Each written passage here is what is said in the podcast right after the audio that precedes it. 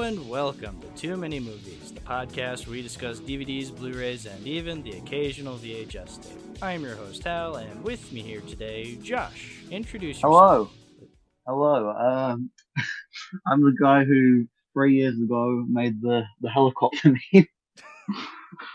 the, the Beauty and the Beast helicopter meme.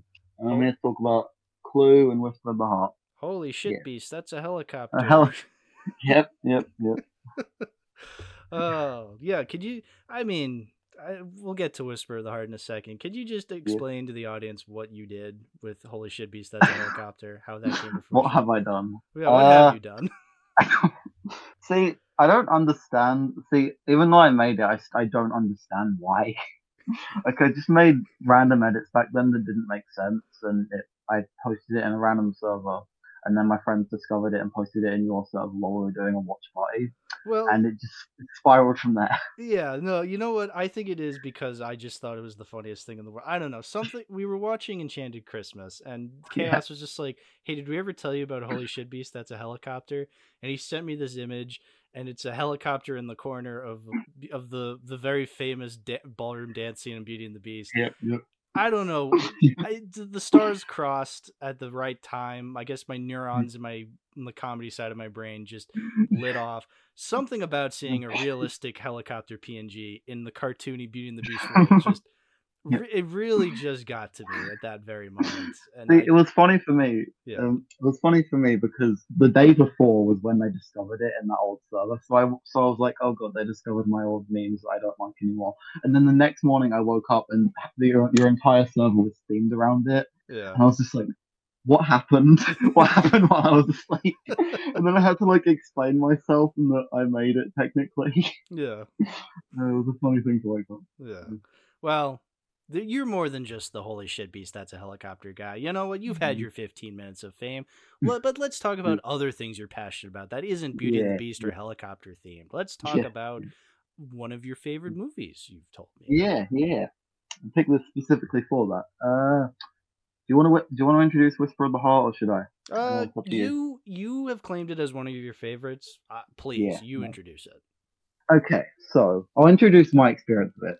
So Whisper of the Heart, I watched about for the first time about three years ago now. Basically, before I even really got into movies and TV, I watched I did a Studio Ghibli marathon. hmm And this was the movie that, like, in that marathon, by far stuck out the most to me. Like, when I first watched this, I got really obsessed with it because of like how much I connected with all the thematic stuff in it. Like, pretty much, I would not be as, as into movies as I was without this movie. So yeah, I think I've picked a good one to talk about because I have I have had a lot of one to say about this for a while. Mm. So yeah, Yeah, no, this is I've, I'm probably in a similar boat with you with the whole Ghibli marathon. Like, obviously, obviously, when James was doing his Ghibli ranking, like preparing for that, and then when he he was just like, you know, like every once in a while he'd like log something and it would just catch my interest because I'm just like, oh, he gave it that score. Um, yeah, yeah, this was definitely one of the standouts when he was logging definitely. this.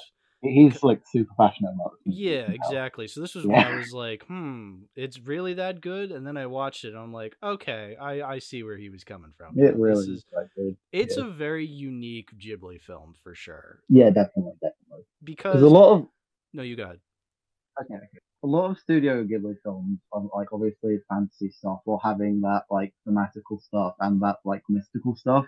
This only has the mystical stuff in like fictional sequences within the movie. So it still technically has it, but it, that is not the focus. The focus is just Shizuku and her writing and just the character stuff and the thematic stuff that comes with that. And that, yeah. Yeah, very much so. Yeah, it, not to say that like, you know, other Ghibli films haven't dabbled in the rea- realism before. Oh no, no. I would say Only like yesterday. uh especially Takahata's films like Grave Yeah, of Fireflies or like Only Yesterday. Only, only yesterday. or even my yeah. neighbors are the Yamadas. Like, you know, Yeah, like those are definitely films. They're not, but they're you know what? They're not as popular as say like Princess Mononoke or Spirited Yes, that- Away. That's what Ghibli's known for. Literally, their mascot Yes. is Totoro. Yeah, the Miyazaki, yeah. and like the ones that like kind of stand out that aren't Miyazaki would be like Kaguya, which was Takahata. Um, but Yeah. again, like those, again, that's still a fantasy-driven story. You know, not to diss these movies; these are not. very But- much but- masterful works of art, like some of the Yeah. best animated films of, of all time. But it is, I do like this movie, Whisper of the Heart, because it does have that Ghibli style, but you're right in that it's not as fantastical as like Spirited Away or Howl's Moving Castle. It is very much a movie grounded in reality, um, because it's about you know this little girl kind of just trying trying to find her create her creative voice in a sense. Yeah. Um, I love all of that and so and you and you know what i think what works with ghibli in those fantasy setting movies is that the characters are relatable so then Yeah. even though the world is fantastical the characters are grounded enough that we as an audience can relate to them whereas i See, feel this like, is a very much like a very relatable movie. yeah oh very much so Yeah. yes very, very you yeah. have the relatable protagonist in a relatable setting now definitely. when I say relatable, I use that term very loosely because I, I don't often like praising a film for being relatable because a film can only be so relatable, you know. Because I feel Mm. like I feel like we kind of, especially in recent years, we're, we're we kind of have this idea in our head that like, oh, films need to be relatable in order to be good, but it's just like I, I don't really know if I necessarily agree with that. They don't have to be. See, there can be a movie that like you think has problems, but since you relate to it, you like it more. Or there can be a movie that you think is really, really good, but since you don't personally connect with it, you don't like it perhaps as much as some other people, even though you like, acknowledge that it's still good. Yeah. So it, there's a very much a barrier there. Yeah, exactly. Like I, I don't know. Like whenever people are just like, "Oh, I wish this was me- more realistic in a movie," and it's just like, no, you don't. Like, y- It like doesn't really make. Well, some movies are purposely not realistic. That's, yeah, exactly. No I- one- I- it- yeah. it's just, it's just such a weird thing to want, and I feel like it's Yeah. it's because now, in all fairness, maybe it's because the fantastical stuff we've gotten has gotten so terrible that we're just like, please Yeah, give us maybe. something else. And it's just like, okay, I guess people kinda- are getting sick of like fantasy stuff because it's just become nonsense. I guess. But yeah, so they're they're they're trying to put the blame on something that isn't really to blame. It's not the concept that's the problem; it's the execution. Yes. Oh, very much so. But anyway, Yeah, yeah. What I'm trying to say is that this is a very relatable film, even though the main protagonist is this Japanese schoolgirl. I'm very much not a Japanese schoolgirl who, who oh, lives Oh, in really? 1995. Yeah. sorry, sorry to break the illusion there. oh, we had no idea. We had no idea. But now, see, that's the thing. This movie is like, obviously, I'm gonna. Well, see, I first watched this when I was 15, so it's sort of a close age range for when I first watched this. But still, this is very much a movie that I think anyone, back to that relatable thing, I think anyone could connect with because there's so much that this movie says thematically Mhm. and it gets all of it across really, really well. That's the main thing I love. There's not just one thematic thing it's going for. It's going for a lot, and it gets all across really, really well while like still keeping that stuff. It never gets too much. Oh yeah, that's a huge thing. Is like when a movie deals with too much thematically, and then it just comes across as like messy and bloated, and you're just like, Yeah. oh, enough already. But no, Yeah. this this movie strikes that balance really, really It's- well. It's so impressive. Like they could, they could basically. Well, the main thing is you know writing, having something you're passionate about and wanting to pursue that, and they do that so so well. But it's not just that. They have the whole thing where she's worried about her future first of all, Hmm. and then they also have like how art can connect with people at the end with her writing a story for the old man, and all of it they get across so so well because there's multiple scenes that focus on each of it, and it's like stuff that inherently they can relate with each other like the whole the future thing you can inherently relate to the whole passion thing because oh she wants to pursue her writing because that's what she wants to do with her future. She's feeling the fact that she doesn't think she's doing enough with something that she loves doing. Yeah, and what's also good is that the movie doesn't really like villainize anybody with her No, no, no, whole pursuing like artistic uh, her her like creative side rather than her educational side. Like yes, she has like like a bit of like some arguments with like her older sister, her mother and her father, but like nothing that like is forced, you know? It, it No. seems very natural. Like it seems very Yeah. natural that her family would seem worried that she's not pursuing her education, but like Yeah. they also understand why. And like Yeah. I kind of like how uh, not to skip ahead, but I, I don't know. It's just something I really respect this movie for doing. In that, you know, Mm. the ending, she herself comes up with the idea that she wants to pursue education while still having that passion for writing. yeah You know, balance Right. She she comes Mm. to the conclusion herself, which is a very mature Exactly. conclusion to come to. Yeah. And also, okay, if we're gonna get more into like specifics, there's a lot I could go into specific scenes. But I love that scene where she's talking to her parents and they're like, Shizuku, we are worried about or her dad's like, Shizuku, we're worried that you're not doing work in school, but if writing really matters to you, then go ahead and do it. But they still express like that worry and Shizuku acknowledges that oh, she doesn't think that's what her parents actually want. But even though they'd want her to pursue an education, Mhm. they realize their daughter's talent and passion for this. And that's such such a good scene. It's like Shizuku for a lot of the first half of the movie is really like worried about showing her talent to people. You know, she shares it with her best friend, but during that scene where you see her share it with her other friends in the library and she's like visibly nervous nervous. But then when they actually like it, she comes out really happy and is like, Oh, I love being a writer. Yeah. And uh get all of that passion comes across really, really well. Yeah. Just through like simple bits. I just love how this movie's paced. Like I don't know, it's just it's not paced in a traditional way where like you know, you have like the beginning, middle and end. Like it's very flowy. Like it just kind of very slice of life. very yeah. slice of life. Very Yeah, slice of life. It's a slice of life it. anime. Hey. Definitely, yeah. I love those. Shout out to Bocchi the Rock. Yeah. Yeah, but I respect that because then it really leads you as an audience member to be like, okay, where's this going? You know, like you're Mm. not you, you you can't really predict where the story is going. And I kind of and I like that. I like when I'm able to just kind of experience it without being told like, oh, this is going to happen next. This is going to happen next. It's like, no, I like a little surprise. See, there's a lot of really good setup in that first half. Like that bit where she first goes into the antique shop and she sees the Baron. There's a bit where the old man's like, "Oh yeah, I had this years ago someone I used to know. That's all for now." But then they bring that back later, and it's so good because it reveals that whole story of how there was a Baroness with that woman that he met in Germany, and how they had the whole disconnect thing because they couldn't see each other again. Mhm. And the way they link that into Shizuku's writing her story and how he connects with their story because he related to it. That is such a good like thematic thing about how people can see themselves in art and how art can like help people with their own experiences if they relate to it and connect with it. Yeah, So so good. absolutely. Yeah, no, this And is they do like Yeah. No, you go ahead. okay, thank you. They do uh multiple things of that. Like they have at the start they have Shizuku rewriting the lyrics of Country Roads to suit like how she's feeling about how she feels like her life's mundane or whatever. Mhm. And then that comes back later on with the old man, just like I said. Yeah, no, I actually, yeah, we should mention Country Roads because it's like a huge Yeah, part of this movie.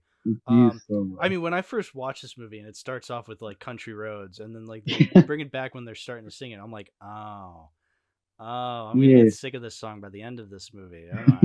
But no, no, it no, it, they use it so well every it time. uses a licensed song beautifully. Like I Yeah, love, I love I love the way this movie uses Country Roads. It's it's yeah, brilliant. yeah. I love that opening scene where it's just country roads. Like it's a different version of country roads, but it's playing it over just the sight of the city and Shizuku walking. It's a really, really good opening. Like it gives you pretty much everything you know what the movie is. And the fact that it's a shot of the city, I think, is really good as well. Mhm. because they have that bit where Seiji and Shizuku are on the roof looking out of the city, just talking about the direction their lives are going. And then you have the bit at the end where they're looking out of the city where Seiji's like, "Oh, this is where I come for inspiration." So that being the opening and the ending fits really well. It's like it's playing, it's playing the song that helps Shizuku with her inspiration for writing over a shot of the city, which later in the film helps her with her inspiration for writing. It really fits with the visuals. Yeah. It's, it's really well done. Think. and I like how you know the subplot with it is that she's using she's like uh translating it to Japanese. Yeah, Um yeah. And so then you, you know you get like the various different lyrics that she's trying to like kind of translate to make it sound still good enough in Japanese like and and she even says like you know I you know it's funny that we were that I was saying like you know uh, when I say this movie's relatable even though I'm not a Japanese schoolgirl she even says to her she even says like oh I've never been to you know West Virginia. I don't know what a country Yeah. road is. I don't know what like a small Yeah. Small American town is like. I'm only I only grew up in this uh urban Japanese city. Like uh, I can only say what I know. And I think that I think Mm. that really connects with the themes of the movie about like, you know, writing what you know, like and you Mm. using what all the stuff around you to create your own art. Yeah, and like it also does that really well with the Baron thing. How she just sees this cat figure, only knowing oh the this old guy I'm talking to had it and has a past connection with it, not knowing what that is. But the fact that she sees it and automatically, I, I love the scene where her and Seiji go into the antique shop and she's just looking at the Baron like, hmm, what's your story? What's your life like? Even though it's just a cat figure, she just sees that cat figure and she's like, I can write a story out of this, and that's the whole inspiration for her writing the story. And then Yeah. they, yeah, like I said, the way they link that back at the end is so, so good. And what I also like about that scene is that's the scene where like Seiji and uh, Shizuku. Sorry, I, I'm Yeah. always forgetting th- these characters' names. I'm so bad at this. But anyway, yeah, when they like when they're talking and like for the first time, like you know, th- throughout the first part of the movie, like they're kind of messing with each other. Like, Oh yeah, that's that's really funny. yeah, it leads to some really funny banter. But that Yeah. that scene is when Seiji's just like, "All right, I'll take you seriously now," and that's when he explains Yeah. like the Baron to her. It's like, okay, I like how like their relationship is starting to evolve from there. Yeah, I love the first scene where they properly talk. Like it's uh, after a roadblock hits Shizuku, where one of her friends, like, well, one of her, like, someone in her class that she liked and that she doesn't like, likes her, but when he should be liking her friend. I like that whole stuff. It fits with the Mm. slice of life thing. They just have like regular teenage stuff and going on. it's it's definitely done in a way where like kids would act that way. you know, Yeah, yeah, it's very realistic, yeah. yeah. Yeah. But no, I like that that leads to a roadblock for Shizuku. Like she doesn't she's just upset with her life at that point. She says she doesn't even enjoy writing anymore. But then as soon as Seiji comes into her life, she gets her passion for it back because she links her writing stuff to his violin making stuff, even though it's completely different like passions, because they're both so passionate about him, because they both have the same struggles of thinking they can't be good enough and what like wanting to do stuff with their future for it. They connect with it so so much. And that leads to the scene where they're in the basement of the antique shop and Seiji starts playing Country Roads and Shizuku for the first time sings her version of the lyrics. And God, that scene alone is so Oh, it's So such good. such a magical scene. I, yeah, I know, right? Yeah.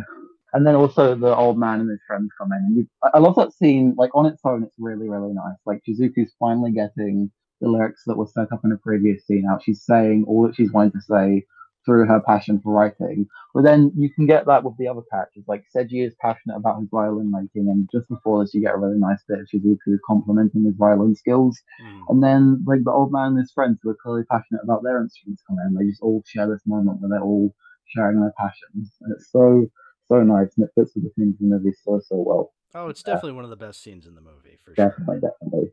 Yeah. Uh, I also And I that- want to I want to bounce off of that scene though when talking about because like uh, it's a very important part of the movie for me that I feel like not many people have talked about. So obviously, Country Roads is like the big music mu- song that like you know comes from the movie, but I want to shout out the score in general because I was Oh, watching so it. good. It was really good. Like not just Yeah.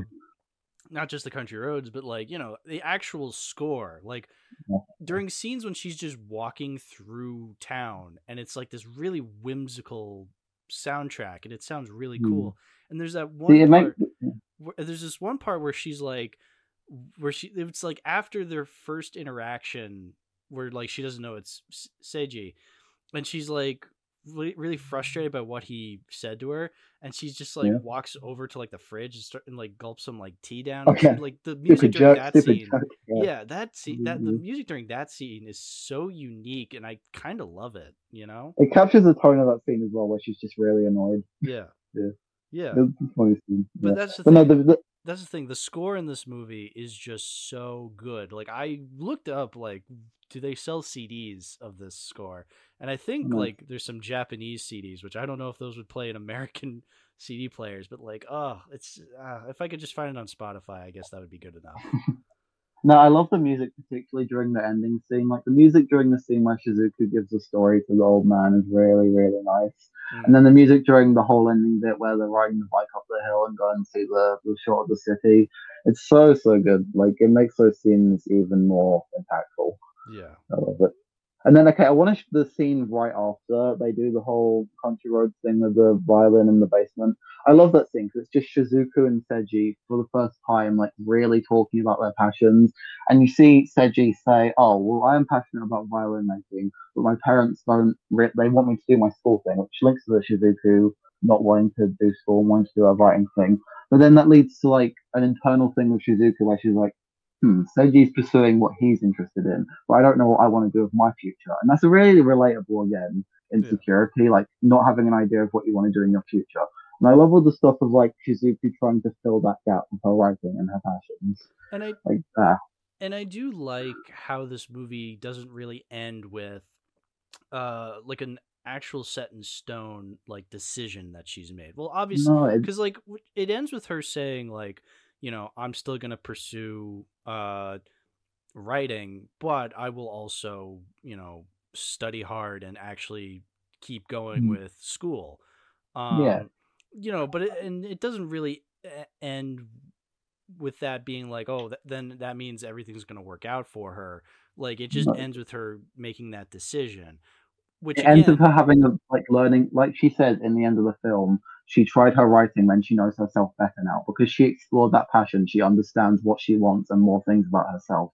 Right. It just ends on that note. I love it. Yeah. Well, it also it also ends in kind of a weird way where like Seiji's just like, "Oh, I love you. Let's get married," and then it just kind of yeah. cuts to the credits. Yeah, but I find that. Funny. it is a very funny ending, but I feel like that's intentional because yeah. because again, like you know these like again like it, it doesn't end concretely. Like it ends kind of just in the middle of something. But again, like yeah, you know, the movie's just about starting up your passion for your for creativity or whatnot. Like, you know, it's not really about telling you like, oh, it's all gonna work out in the end because well, you don't know that. But hmm. it doesn't hurt to try. You know, it doesn't hurt to yeah, start. exactly. She's yeah, Shizuku's dad even says that when during the scene where she's talking to him, he says, even if it doesn't work out, it's worth it trying, and if it fails, you only have yourself to blame. Which sounds like harsh in that context. Also, it's basically just him saying, if you try hard enough, then you'll get something out of it, and she does, and she does yeah. get a lot out of it. Also, okay, a bit the bit after she talks to her parents, I really like because I think there's a neat show don't tell thing where her sister, who throughout most of the movie just kind of bugs her to do schoolwork and housework, during that scene, after she started being really passionate with her writing, her sister moves out of the house. And I see that as like the nagging voice that's telling Shizuku to get on with her schoolwork and that she's not able to do stuff that she wants to leaving. Because her sister leaves, she's constantly telling her that. So it's like, I think it's metaphorical for the fact that that part of like what's telling her that has left. I think that it's a really neat thing that I've noticed. No, yeah, I, I, mm. yeah, that's awesome that you pointed that out. Yeah, that's actually really yeah. clever there's a lot of really neat show don't tell stuff. There's one bit in it's more like like point they point out bit in the ending where when Seiji comes back, which is already a really really whimsical moment. But I love the part where they're riding up the hill and Seiji's like, "Oh, I wanna I wanna carry you up this hill on my bike," but then Shizuku's like, "No, I want to help you with that," and it's like a metaphor for them helping each other out with stuff and and then like the, it's them helping each other out of their journeys, and then when they get to the top of the hill, they look out on the city for their inspiration, which is like kind of a metaphor for the whole thing in the movie, where since they've given each other that push, they both know themselves and their passions better now. Because without Shizuku, Seiji wouldn't Seiji wouldn't have had the whole thing where he expresses his passion for violin making. And without Seiji, Shizuku wouldn't have had, wouldn't have like explored her writing further at all because he's the one who gives her that boost. So they both really help each other out with that, and that scene really captures that well all of it. Yeah, absolutely. Mm. Yeah. Yeah. I oh, there's just so much to this movie. Yeah. It's so good. Yeah. It, it really is worth the hype. I'll say that. Definitely, like it's, it's one of those movies that you think like, oh, is it really as good as people say it is? It's like, yeah, no, it actually is. Yeah. You know, it's, mm. even if I don't relate to it as much as other people do, like I don't think it's a mm. perfect film. I think what it dissects and kind of does on a thematic level is enough for me to respect the hell out of it for yeah. you know actually doing so in a way that doesn't feel forced doesn't feel mm. uh too melodramatic. I feel like that's kind of one thing i would have hated if this movie was a lot more it's very genuine. Oh so genuine. Yeah yeah there's a like I said at the start of this, without this movie, I wouldn't like have as much passion for movies and art in general as I do, mm-hmm. and that's like largely because of how much I personally connect with just everything this movie says about finding your passions. And another thing, okay, another thing I haven't mentioned that I really like that it does is that it points out the fact that just because you're not good at one thing doesn't mean you should put yourself down for that. There's a bit where Shizuku is talking to a, a friend Yuko, and she's like, "I'm no good at I'm no good at school. I'm no good at blah blah blah certain other things." But then you correspond to that saying, "Well, there's some things that I'm not good at, but I think that you're good at." And it's basically just them saying to each other, "Well, we may not be good at some other things, but we have our own strengths, and we can admire that about other people." Which is a large thing this movie does thematically. Because okay, I've seen both the subbed and dubbed version of this several times. I really like both. Hmm. I think there's some lines that are better in each, but the dub version during the ending has a line that I really, really love, where Shizuku says to Seiji, like after he says something like corny and sweet, Shizuku says to Seiji, "Oh, that was a bit corny, but you're a violin maker, not a writer." Basically saying, "Oh, well, he has his, the things that he's good at, but that doesn't mean that because he's not like as good at what I'm good at, that's okay. He has his own strengths, he has his own passions. He shouldn't have to worry about like the fact that he's not as good at stuff that um I'm good at." And it's like it's a funny line as well. Like she just says something stupid and she calls him corny for for it. But I think the way it links to what this movie says thematically in that scene earlier is really, really neat. No, that's really cool. No, I I Yeah. feel like that is something I always bring up because you know this is Yeah. like what the fourth Ghibli film I've talked about on the podcast. Um, Yeah, okay. you know, I feel like we always bring up like the whole sub versus dub thing with these movies, um, and trying to figure out Mm. because I'm very much a sub person, but yeah, most Ye- of the time I am. Yeah. yeah, but if the dub has you know something like that that really adds to the filmmaking, like that's really cool.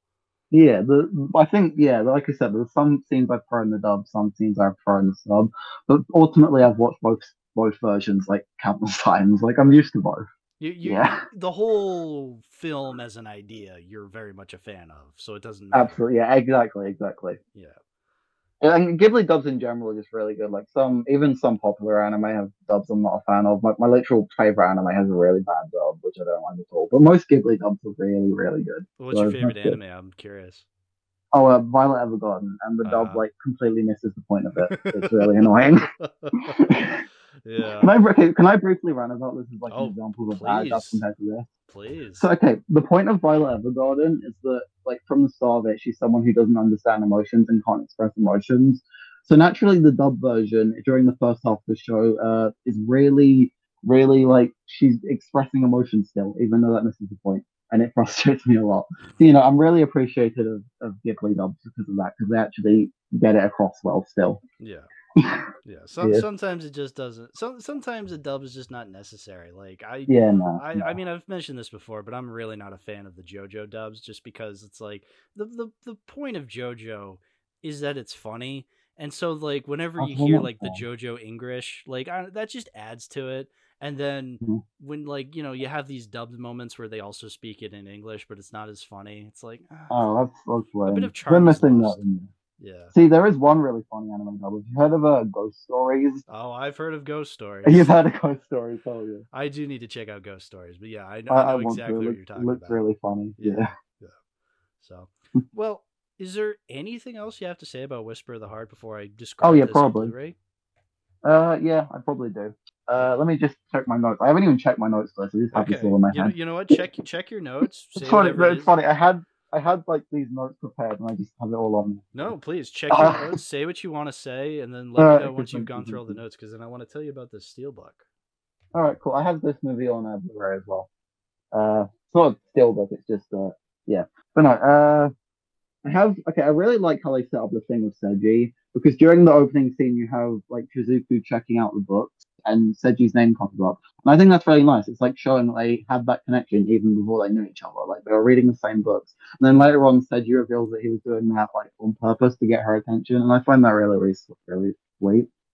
And uh, okay, this is one of my favorite scenes I didn't mention, but uh, the, the first scene in the antique shop where the old man shows Shizuku the clock, and it's like the first time where Shizuku find something in art like that's about the artist's intention and what they were trying to convey, like Mm, emotion wise with that. mhm. Because you know, there's the whole thing with how in the clock it's meant to represent someone not being able to find their long lost love.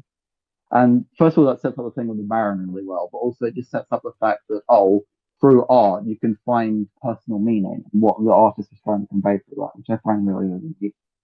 Uh, I think most of this I've mentioned just to set up the whole thing with the Baron. I really like. Oh, okay. There's one line I like. I haven't mentioned. Okay, one big thing I haven't mentioned is the whole thing with the old man talking about the gem and how Mm. like polishing gems and finding gems within yourself. I really love that metaphor. Yeah. For how like if Shizuku searches looks inside herself, she can find gems, and then she's like, "Oh, what if I don't find anything?" And she's like, "I'm gonna try anyway." And you know, that was the whole her learning from herself to her.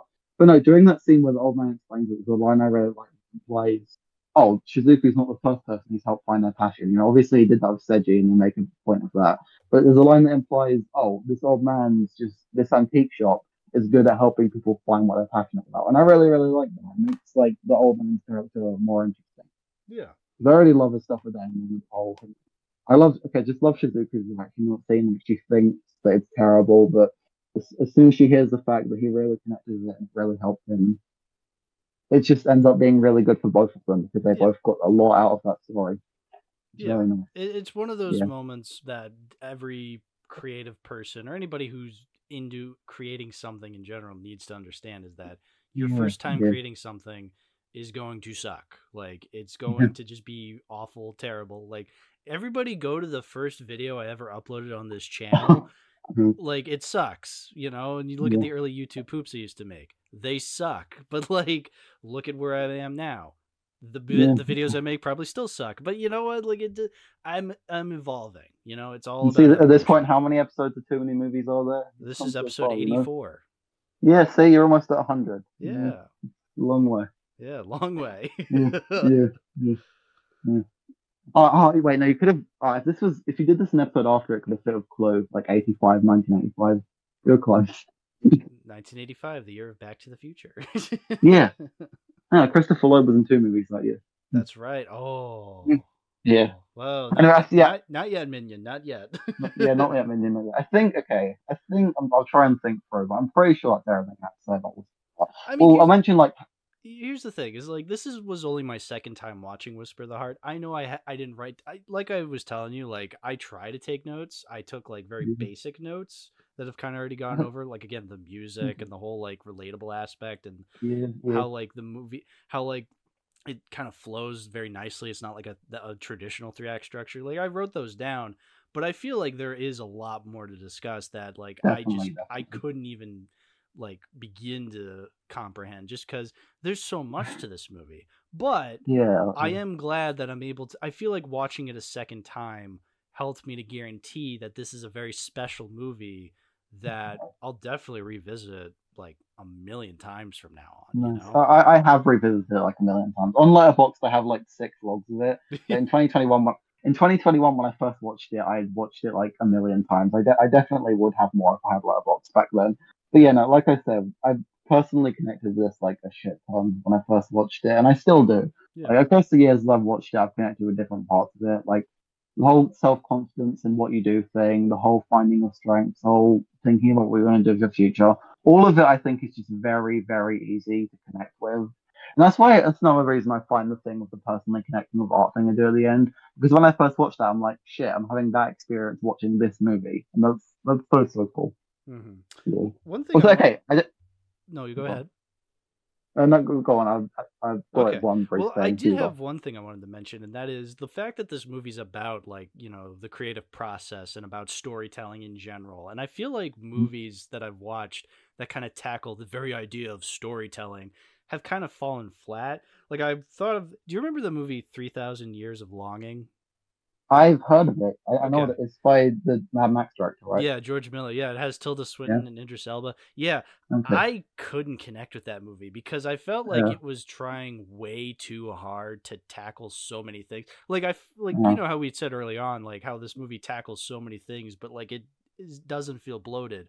3000 Years of Longing, that felt Yeah. bloated. Like it felt like it was like it was like talking about like oh the very idea of storytelling and passing down from generations to generations and it's just like I, don't Mm. care. Like who cares, man? Like you're just yeah, that, that sounds a bit pretentious. it, oh so pretentious you're like Yeah, boasting this yeah. grand scale like oh tearing breaking down the very essence of storytelling and it's just like See, that, that is not what Whisper of the Heart is. It's No, a very down to earth no yeah movie. this, Yeah. Is, this is 3000 years of longing but good I don't know if this has made me want to watch 3,000 Years Along to compare. i mean it's not the worst But thing i ever saw but Yeah. uh, you know it's just not great See, I don't. There's not many movies I think that like tackle that idea of like actually having the creative process in art. Weirdly, there is an episode of Violet Evergarden, like I mentioned earlier, that does that, but it's a lot more depressing there.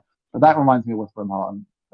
But uh, yeah, no, I just love everything this movie says thematically and how charming it is and how good the music is and how good the animation is. I don't know how, why I didn't mention that. I mean, it's a Ghibli film. It goes without yeah, saying, exactly. but the animation's very good. Yeah.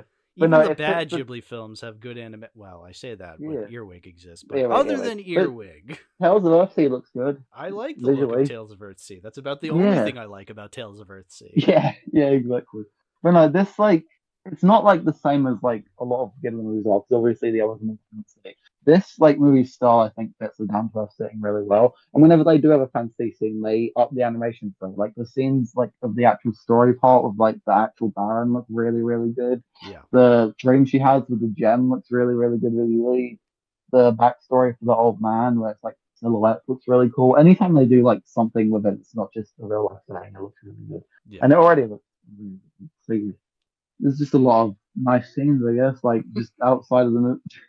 Which is like the, oh the bit where she's chasing the cat to the antique store is really nice. It just Yeah. shows like how like she can get sucked into anything she finds whimsical.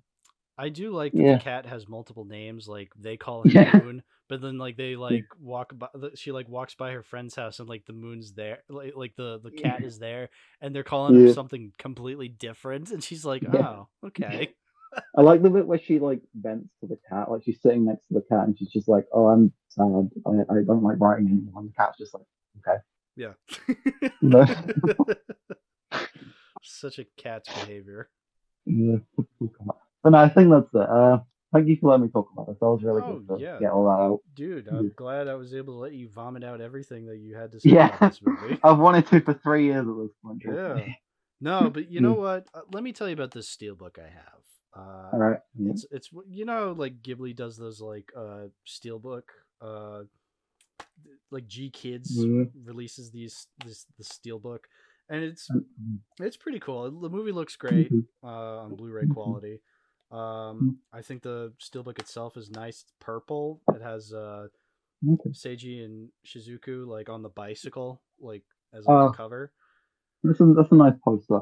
I don't like the. I'm not a big fan of the default letterbox. Like, I don't have Patreon, so I just have to have the default one. It looks nice. I just don't think it fits the movie. Like, the movie's not about that fancy stuff. It's I about the down to earth. You, you know, it's interesting Yeah. that you bring that up. I was thinking the exact same thing. Like when I finished Yeah. watching the movie, I was like, you know, it is a bit uh, kind of, uh, I guess clickbait Like is not the right misleading, yeah. the right word, but Yeah. like, but you get what I'm saying. Like, you know, the fact that it shows like her in her like flowy red dress, and you know, you have the Baron, the cat character. It very much mm-hmm. looks like it's trying to cash in on like Kiki's delivery service to kind of like to trick the Mm. audience into being like, "Oh, watch this Yeah. movie. It's just like Kiki's Delivery Service." It's Well, like, see, this movie is kind of like Kiki's Delivery Service and the thematic stuff of like finding what you're passionate about, but also it's not a fantasy movie, so I don't know why it's, it has. it's trying to grab us with that like fantastical element. But yeah, like, which is what- fair enough. That's what Ghibli was known for Yeah, time. whereas- But like, You know, how are you gonna like market like a, a like a grounded uh coming of age story? In I mean, only yesterday came out four years earlier, but yeah. So I guess I can kind of understand where they were going from. Yeah, Yeah. I agree. Yeah. I I think it's cool, but I don't think it reflects the movie that much. Definitely not. I, I really like the the poster of just them on the bike, and then the one that's uh, in the window. Those ones look really cool. Oh, and the one of her running down the stairs.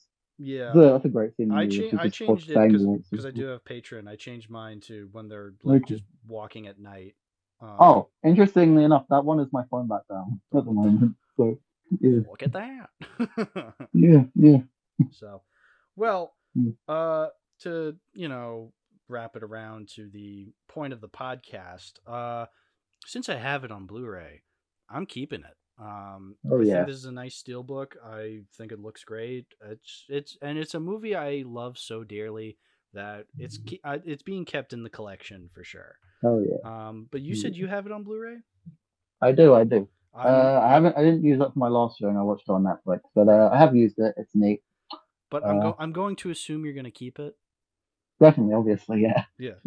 It was one of the first like Blu-rays I bought or DVD. I, I mostly have DVDs. It's weirdly one of the only things I have on a Blu-ray, and it was one of the first ones I bought. So, hmm I bought it alongside Aquaman. Two very similar movies, Aquaman and Very, very. Yeah, yeah. yeah. Mm. Great. Um, Mm. but yeah, I guess do we want to move on to the next movie? Yeah, I'm ready to move on to Clue. All right. Yeah. I I guess you have a clue to talk about Clue. Ah, yeah, Clue. Uh, weirdly, I wrote, I think, more notes for Clue, but I think Whisper of the Heart just had less because all of that I've had in my head. right. Like, I've seen that movie like 12 or 13 times. Clue I've only seen twice, but uh, I do have a lot to say about it as well. I have very, a thing to very- say about Clue. Uh, just Yeah. uh, this is a movie I, de- I watched as a kid, and while it's not one I've watched a million times, it's one I really want to now because Yeah. oh my god, this was great. Like it's it's one of those so like good. '80s movies where I'm just like, oh, so good. Mm. Um, but yeah, so Clue. Uh, well, let's get this out of the way. It's a movie based on a board game, which Yeah. you'd think would be the worst thing ever because you know knowing the, in our world now how like we have these we have like a billion movies based off of previous established IPs or toys or stuff like that you know it's it's interesting that like a lot of people point to like the Lego movie for starting the trend of like movies based on toys but good when like Clue was the first. yeah Clue Yeah. did it like 30 years before you know See, I guess you just don't think of Clue as that because it's very, apart from them showing the cards in the credits, you don't really think of it as that. I yeah guess. it because But uh, how many it's how many really, other movies can you think of that are based on board games? oh Like there's a there's a battleship movie as has Rihanna. the battleship Have you movie. Have you? Yeah. I've I don't know if there's any more. yeah, um, I guess yeah, no, I you know what? I guess it's because even though it's based off the game, it's more so about the story within the game rather than the actual yeah. game itself. Like, you know, because again, yeah, you don't see the cards until the credits. Um where yeah, so I guess that's a good point. We it's not like overtly trying to be about the game, it's trying to be about the story of the game. Yeah. I Um, looked up board game movies on Letterboxd and instead I got movies that have board games based off of them. So, I didn't really so I guess it's just Clue and Battleship. Okay, Clue and Battleship, uh, real, real titans in the subgenre of board game movies. And apparently, okay, I guess Jumanji. Jumanji. Well, that's about a, but yeah, but the movie was made for to be about this Mm. fantastical board game. Yeah. Although I think there is a Candyland movie. You know, let me look this up. there, there's. Uh, I was just talking Oh, but- about this because, like, you know, I grew up. I was just talking about this like, an episode ago when I was talking about those Charlie Brown DVDs. How like they're like Paramount slash Nickelodeon DVDs, and they used to play like the same commercials over and over again. And there was like the Charlotte's Web two commercial, and I distinctly remember there being this commercial for a movie about the candy about Candyland, the board game. I can't. I can't find this. I, don't- you might be having a Mandela effect. Well, well, that's hold the on. thing. Let me look this up again. There's definitely a commercial advertising a Candyland movie. It doesn't show any footage from the movie. It's just being like, join this adventure with all these characters. And the one character I remember being being named is Grandma Nut. Um, The only thing I can find is a 2022 horror film called Candyland. that's definitely not it. Uh, you know I what? don't think this is it. Yeah. Well, I think the thing is because there was no footage of the actual movie, they were just advertising that they were gonna make it, and then they never made it.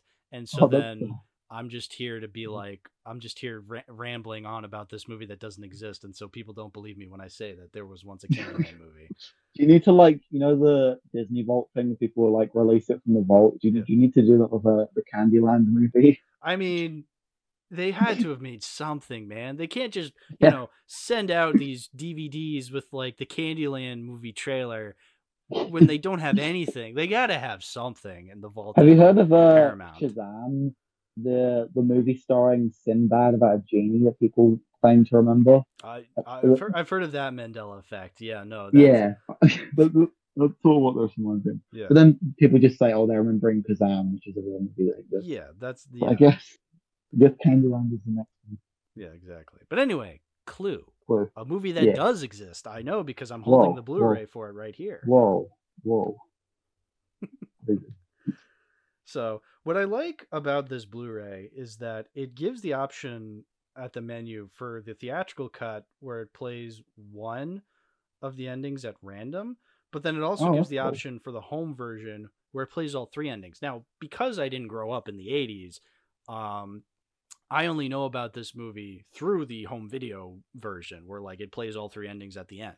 But yeah, when this movie was first released in theaters, they did that thing where like, you know, uh, like third of a third of people got like one of the endings, a third of people got the other ending, and then the third. Of I didn't know that. That's really cool. Oh yeah, which is Yeah. really interesting because then when people are just like, "Oh, can you believe that ending?" and they'd be like, "Oh, that's not what I saw." Yeah, just imagine people in 1985. People were like, "Oh, can you believe that Mr. Green was a cop?" And they were like, "What?" Yeah. I thought that I thought that Miss Miss Scarlet was the killer, but Yeah. no, uh, that's quite funny to imagine actually. Well, it's interesting because we because recently, you know how like Across the Spider Verse came out and they were just they were like advertising how it's just like, "Oh, we have different versions of the movie in different theaters." Oh yeah, and they did that with was No Way like- Home as well. Yeah, Yeah, but no, they did it with Across the Spider Verse, and everyone was just like, "Why are you doing this? This is stupid." Because Yeah, it was like little things they were changing, and it's just like, Yeah. yeah. And then like the home video version doesn't have these little changes; it just has one version. They don't even have these Mm. little versions as like bonus features, so it's like I don't even know. I don't even know what Across the Spider-Verse changes. Yeah, like, I- it was like little details that just change, and it's just like, okay, this is pointless. Like again, Oh. at least with Clue, like yeah, you had these different endings and these different versions of the movie, but then on the home video version, you got all three. You got the option to see all three, just to, I- and that was and that was kind of the point. You know how like it ends with it being like, oh, that could have been the actual ending, but here's what, Yeah. but here's what could have happened, or what here's what Yeah. actually happened. Like that's Which one's your favorite at the ending? Oh, the actual Like- ending, like the actual, yeah, hell yeah. the That actual, one's the actual Tim Curry wasn't Wadsworth the whole time, and Mr. Green was actually Yeah. badass. Like that's Yeah, my that's awesome. absolute favorite. I love just the ending line is so so funny. I like that you can interpret it in multiple ways. Like either he was lying or either he's the only one who gets to keep his secret. That's Yeah. big thing. Yeah, I I also like the idea that Mr. Green's the one that comes out on top because like everyone else there is a horrible person. Like Yeah. they they're like people who exploited things in war, people who the woman who killed her husband or multiple of her husbands, and then he was just he was just gay. Yeah. That was his only thing that he was hiding. So Yeah. he's like the only one who hasn't actually done anything wrong, so he gets to like arrest the rest of them and go go live his life. Yeah. I like Mr. yeah, I really Mr. like Green that was always one of my favorite characters in this movie. yeah. I mean, here's the thing: I love all these characters because the yeah, acting in they're this so movie entertaining. is so good. So yeah. I, I want to say the very first time I ever watched this movie was uh, I, I would have been like 11, 12, 13, something like that. It was so Mhm. I vacation in Cape Cod, which is that little arm thing. Are you familiar with the state of Massachusetts, even though you're British? Uh, unfortunately not. No, Okay. I- yeah. well, if you look up the state of Massachusetts, and you'll see it's like this Mhm. weird rectangle with like an arm sticking out of it. Oh. Who don't know? I know that the Sonic movie takes place there. Wait, the Sonic movie takes place in Massachusetts?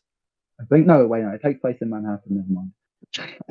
I get the MA states mixed up. yeah. no, yeah. Manhattan, Massachusetts are very different Yeah. But anyway, Yeah. Massachusetts, there's like this little arm thing on the core, uh, like the side of it, and that arm thing is called Cape Cod. Um, Okay. anyway, I go on vacation there a lot, and Mhm. there's this house we would rent, and they had like a bunch of movies, and one of those movies was Clue, and I remember putting it on one night and just being like, "Wow, this is really good," and I think this movie was my introduction to Tim Curry, to like you know Okay. Like where I actually understood that it was Tim Curry, and I was like, "Who is this guy?" He's Um, really, really good. he's so good. Like, yeah, He's so he's good. probably like out of all the performances, he's probably my favorite. He just has a really like. He's the only one who seems in control of it, which you know makes sense with the the actual ending part. Mhm. But uh, like I just love how he plans this whole thing. Like, okay, we're gonna do this. We're gonna, and as more and more people like show up to the house and they have to kill them all. One of my favorite scenes is where the, guy who just wants to use the phone shows up, and he hmm. seems like panicked internally. Yeah. And then he's like, "Wait, a body? What body?" No, no one brought up a body, but he just mentioned the fact that there's a dead body, Yeah. and no one, no one questions it. It's really, really funny. That's one of the main things. This is just a really, really funny movie. It's a really well written movie. Like that's the thing. is Yeah, like as the, the jokes are so well written. Like I have most of my this are just jokes that I really like. yeah, like that's Uh, oh, there's that scene where like uh Yvette is like screaming in a room, and they go like, "It must be the murderer," and Mr. Green goes, "Why would he scream?" Yeah. oh, this Uh, no, I really, one of my favorite parts is just that whole introduction where they establish everyone's like potential motivation for killing Mr. Body. Yeah. They have like really funny dialogue there. I like I like when he um he's interrogating Miss White and then they mention the fact that her first husband disappeared and she goes, Well yeah, he was an illusionist. He, he wasn't a very good one. he wasn't a very good one. completely disappeared because he wasn't a illusionist. yeah. And I like the bit where they explain how she killed her other husband, and they're like, "Oh, he she chopped his dick off," and then the men like put their legs over their crotch because they're scared of her. Yeah. One of one of my favorite lines, I had to write this down, was when uh Colonel Mustard is like uh he says something and he goes like you can't make an omelet without breaking a few eggs. Any Oh yeah, I have that written down. And then Miss Well, look then- what happened to the cook. Yeah, Miss Peacock's like, "Well, look what happened to the cook." Miss Miss Peacock's really funny whenever she just yells. I like the bit where they think she's poisoned, and then like, well, we'll know she's poisoned if she dies, and Yeah. she's like, she just looks like she's completely in fear because they're gonna let her die to figure out if it's poisonous. yeah, exactly. Mhm. Oh, I Yeah. ju- the cast in this movie is just so good. Like I yeah. like they're they're not not only are there actors who I love just because I love them in other things. Again, like Tim Curry, Christopher Lloyd, uh, Michael McKean, but like the fact that like these other actors are just so well cast. Uh, I, I just gotta shout shout them all out. So yeah, we obviously said Tim Curry as Wadsworth, Yeah. Eileen Brennan as Mrs. Peacock. Uh, I guess I haven't seen her in anything else other than Clue. Uh, Madeline Kahn, I want to shout out, who's been in other movies I've talked about on the podcast. Uh, Young Frankenstein, Blazing Saddles. Mm. Really, such a good comedic actress. She's yeah, definitely. one of the Mhm. funniest actresses I've ever seen in any movie, and she's so Mm. good as Mrs. White. Yeah. Uh, yeah, Christopher She's Lloyd. probably the she's probably the character I find funniest. Just the fact that she's like meant to be a complete psychopath, but she she's like the most quiet one. She's like Yeah. silently like, yeah, I, I might have killed my husband. Yeah, Might have killed multiple of them. Yeah, she's not like Miss Scarlet or Mrs. Peacock, where like you know th- those two are like very like outgoing, very loud yeah, very loud. characters. Whereas like yeah, she's like a little more timid, a little more quiet, but you she's just as dangerous. But she's just as funny. Oh my god, yeah, Madeline Kahn, such a funny actress. Um, Christopher Lloyd in this, I think, is really good as well. Because initially, since you know, you just imagine him as Doc Brown. Yeah. And when I first saw this, I didn't realize it was him. But then I saw his name in the credits. I'm like, oh shit, Well, it's Doc so Brown. when I watched this movie, I had uh you know Back to the Future in mind because I Mm. fre- I grew up with that movie. I freaking loved it. Mm. But like, yeah, Mm. you think Christopher Lloyd, you think like this crazy old guy, but then you see him, he's he's like this normal looking professor dude, and I'm just like, Yeah. huh. But again, that just that that's really more of a testament to how good the makeup in Back to the Yeah, Future was, and just how good Yeah. of a performer he is, where he can pretend. Yeah, he, the fact that like man. these were released in the same year and it's like completely different characters. So Yeah. impressive. Such a good actor. I love Christopher Lloyd. Yeah, I really like the bit in this where uh, Miss Scarlet is explaining like what her business is vaguely, and then him and Colonel Mustard just go up and try and get service from them. Like while they're being called out for this blackmail stuff, they're still doing sketchy stuff. Yeah. It's Yeah. really You run a you run a sex business in Washington. What's the number? it's like, oh, I'm gonna report you, yeah, but he, he that's not his intention.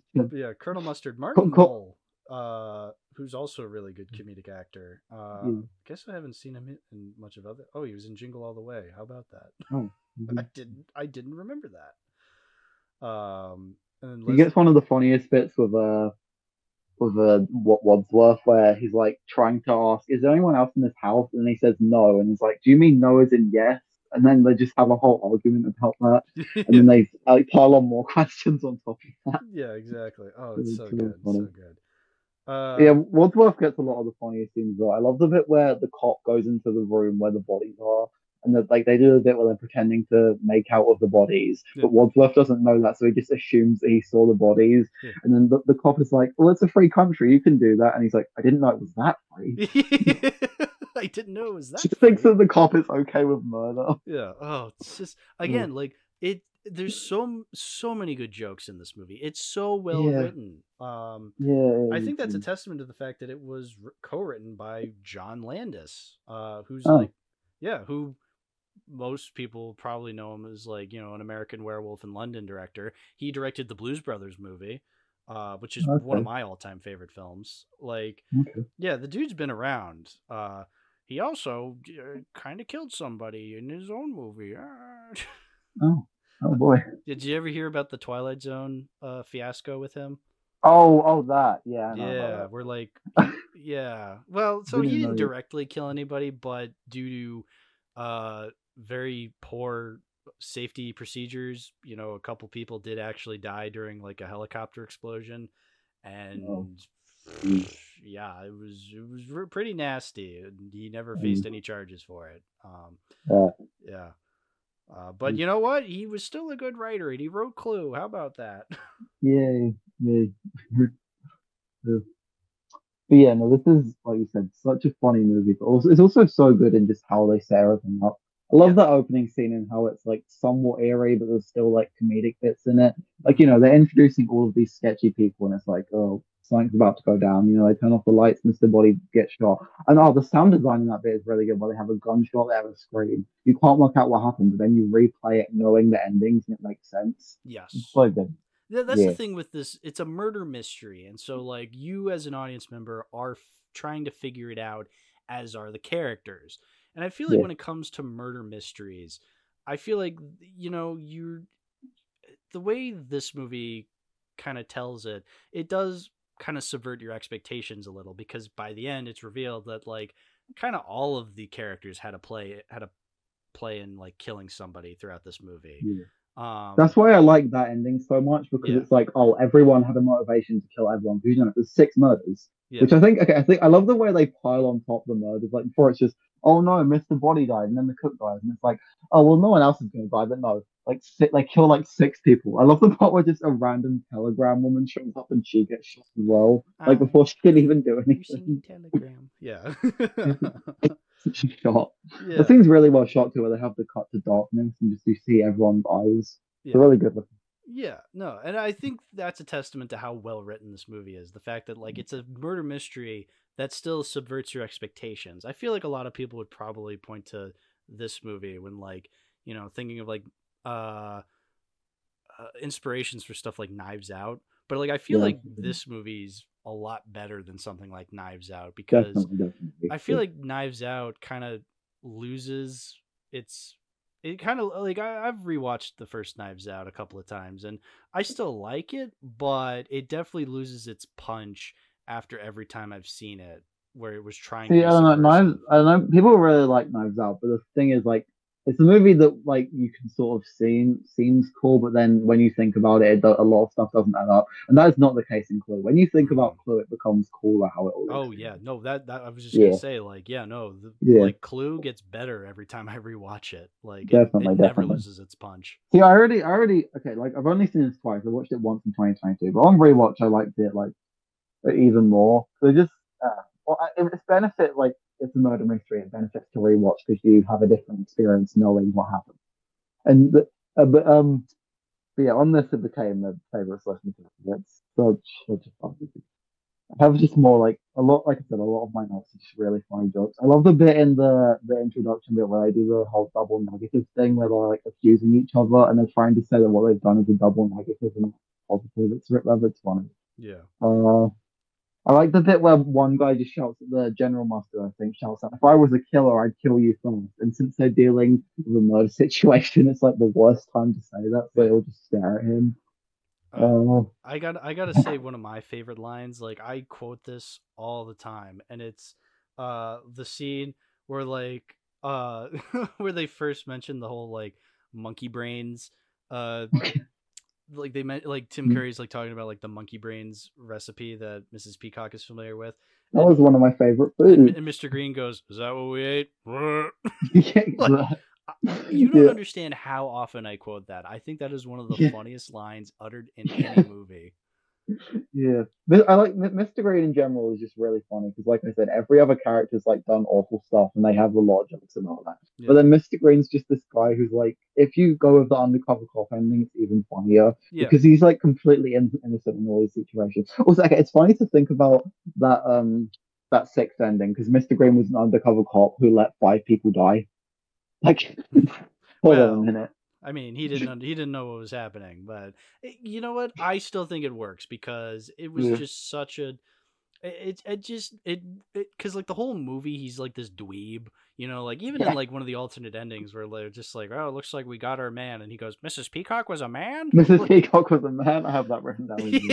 it's a funny line. so. But he's such a dweeb, and you're just like, oh, what a what a freaking loser. So then at the very Yeah. end, like the actual ending, where he's like revealed to be this like competent, like in Mm. charge, like undercover cop, you're just like, oh, this guy's cool. And then he ends with the Yeah. with the ending stinger. I'm gonna go home and sleep.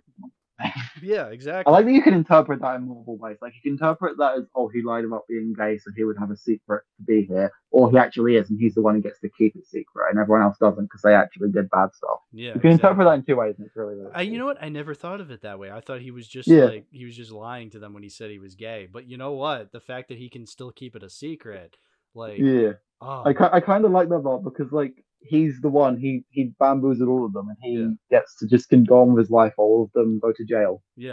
That's another neat way of I having think that that. I think that's a really good good way of interpreting Yeah. that line. Oh, yeah, yeah. You know what? But that's just a really good ending. That's the brilliance of this movie. You can interpret it any way you want, and you still get a. That's why it has satisfying multiple endings. Yeah. Yeah. I, I really like the first ending where Yvette just takes control. I do the whole thing. Well, whoever has the gun is the killer, and then she just pulls out the gun, and then I do that with the Mrs. Peacock ending. Yeah. Um, I mean, I like the bit where they're debating how many bullets are in the gun, and they just confuse each other, and then he just shoots the gun anyway. yeah, it does lead to a very funny. uh It leads to a very funny like screenshot where like you know the chandelier falls behind uh Colonel Mustard. And he's just like scared. He's Like, just standing there. Yeah. Yeah. It- yeah. I like the bit where the cop the cop shows up, and they're like a chandelier fell, and that's why they're all stressed out. yeah. Yeah. So, uh, I mean, there's just, I, I think basically all I can really say is like, it's just a really well written mystery and it's just really Yeah. funny. Like, and again, the fact that it's based off of a board game, like, you'd think objectively that would be the dumbest thing in the world because, like, who wants to watch a movie about a fucking board game? But the point of the board game is like figuring out a mystery. And so, you know, that can lead to multiple possibilities with a movie. And so I Yeah. feel like the filmmakers really took advantage of the limitless possibilities of the board game and actually translated it super well onto the big screen. Yeah, yeah. I don't. I don't even like. I've never played Clue the board games. This is technically my introduction to it. But I yeah, I- it's just cool that like they made such a good movie with like a relatively like stupid idea behind it. Yeah. Like yeah, like you said, basing a movie on a board game seems ridiculous, but nah, they they do it really well, and I like the nods they have. I think I ending with the tried- I think I tried playing the board game as a kid and I was so bored out of my Mm. mind. I'm just like, well, this isn't as good as the movie. I'm So- pretty sure. I don't know 100, percent but I'm pretty sure in Britain, Clue is called Cluedo. Uh. So it's like confusion about. It's one of the things they change the titles for different countries, like Sorcerer's Stone, Philosopher's Stone. yeah, yeah. but, but why? Cluedo? Cluedo. Let me look. Hold on. This might be a different thing. but I- Cluedo sounds more like a game than Cluedo. Right. Uh, no, it is called Cluedo. It is called Cluedo in the UK. Why? Like, you guys have the word clue over there, right? Yeah. but every time there's a clue, we say Cluedo. I, okay. No, we don't. yeah. Cluedo, I guess. per- Cluedo. Cluedo. I guess, I guess it's uh, backed by Homer Simpson. Cluedo. Yeah. But anyway, yeah, no, I just I, I think it's a very good film, and I'm glad I was able to rewatch it for this episode. So thank you for that. Um, Mhm. is there anything else we have to say about it before I get into this Uh, Blu-ray? Talk more about Wadsworth. Okay, just yeah, just a little more about Wadsworth, sure. He's a really interesting. Like, it's really interesting. Oh, we we never speak about like one of the best scenes where he re- reenacts the entire movie. Yeah, we're, Like, well, he- that's he- they go the around- third act is him like just reenacting the whole oh. movie, and they're just running around the house. Like, oh, it's That's such a fun fun portion that all like that, that like they all just go along with it. Like, sure, we're gonna reenact the entire mystery thing. They all still get scared of what could happen. 'cause, like Yeah. he's turning off the light, he's pulling out murder weapons. well, he, yeah, I like the ending that he's just the body. He's like the whole thing is everyone blackmailing each other. So it's a funny reveal that the guy who's been with them the whole time was actually the one blackmailing them. And he was just trying to get rid of all of these people that they make ties with. That's really neat. They have like these random people show up, and in that third ending, they have all of the ties of like, oh, this person was blackmailing this person, this person was involved with them. And it all fits together. So they have one like person murder each for motivation. yeah, It's really neat. it's a spider web of lies, and it all comes Yeah, crumbling. down. exactly. Exactly. Yeah. Uh, yeah, I think that's it. I think that's it. Yeah. probably my favorite my favorite murder mystery, even though I've only seen like two or three. But yeah, Yeah. But again, like there's just so much to it. We couldn't possibly explain everything. But I feel like that yeah, just that just makes me more excited to rewatch the film, you know, because like it's just that good. you know, you notice more about it on rewatch. I've only seen it twice, but Yeah. I to watch it. It's it's it's gotten better with age. Like I liked it as a kid. I Yeah. love it even more now as an adult. I love it. It could maybe it'll go up to five stars, and that's what I do. Maybe. Yeah. We'll. It's a nine for me right now. It's yeah, it's a nine for me as well, but it could go up. Yeah. It could go up. It could. But I will say with this Clue Blu-ray, um, I think I'm gonna get rid of this speci- specific Blu-ray because Hmm. so as I've mentioned before, I hate Blu-rays that have like the recycling logo etched out in the case, so that Oh. the case is like a lot flimsier. Ah. Uh, it's just so lame. But I Hmm. did also find a Shout Factory 4K for this movie, and the cover looks really cool. And I'm a big fan of Shout Factory, so I might upgrade to that. Um, So you're but- just gonna replace it then. yeah, I think I'm gonna replace it. But you know what? okay. Regardless of whatever version I have, Clue, the actual Mm. movie, belongs in the collection. So Nice, nice. I Yeah. could definitely get a physical copy of this eventually. Yeah. cool. It'd be cool to have because the ending's amazing. yeah, the important thing is the movie itself will be in the collection for sure, no matter what version I yeah. have of it. Yeah. Such a good movie. So good, so good. Yeah. Um, well, Josh, Yeah. I think- uh, I guess this is the part of the show where you shout out your stuff, dude. Where can people find Oh you? yeah, I guess. Uh, I have a Letterboxd which is called Bazinga, and then uh, Serializd, which is what I do most of my stuff on because most of what I watch is TV now. Uh, yeah, that's about it. Um, I don't have much else. Yeah, I'll put all your links in the description below for sure. right, thank you, thank you. Yeah. Well, Mm. uh, thank you, dude, for coming on the show today to talk about Whisper No of the and Clue. Yeah, thank you for having me. Yeah, This was really, really fun to talk about both of these. yeah. Yeah. And thank you, the listener, for Yeah. listening to today's podcast. If you want to Yeah. support the show, give a like, give a comment. Uh, listen to us on Spotify or Apple Podcasts or on YouTube. That's fine too. Doesn't matter. But yeah, thanks for watching. And uh, uh, I've been really sick recently, but I still came through to talk about these two movies. Uh, You did it. Really cool. I did You do did it. it. Yeah. No, I don't want to end the podcast like that. Hold on a second. But yeah, anyway, thanks for watching. And always remember communism was just a red herring. No, I think I can come up with a better ending. Anyway. But yeah, thanks for watching. And always remember I'm going to go home and sleep with my wife.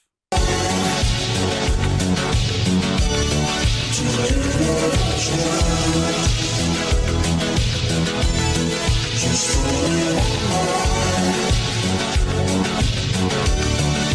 只是我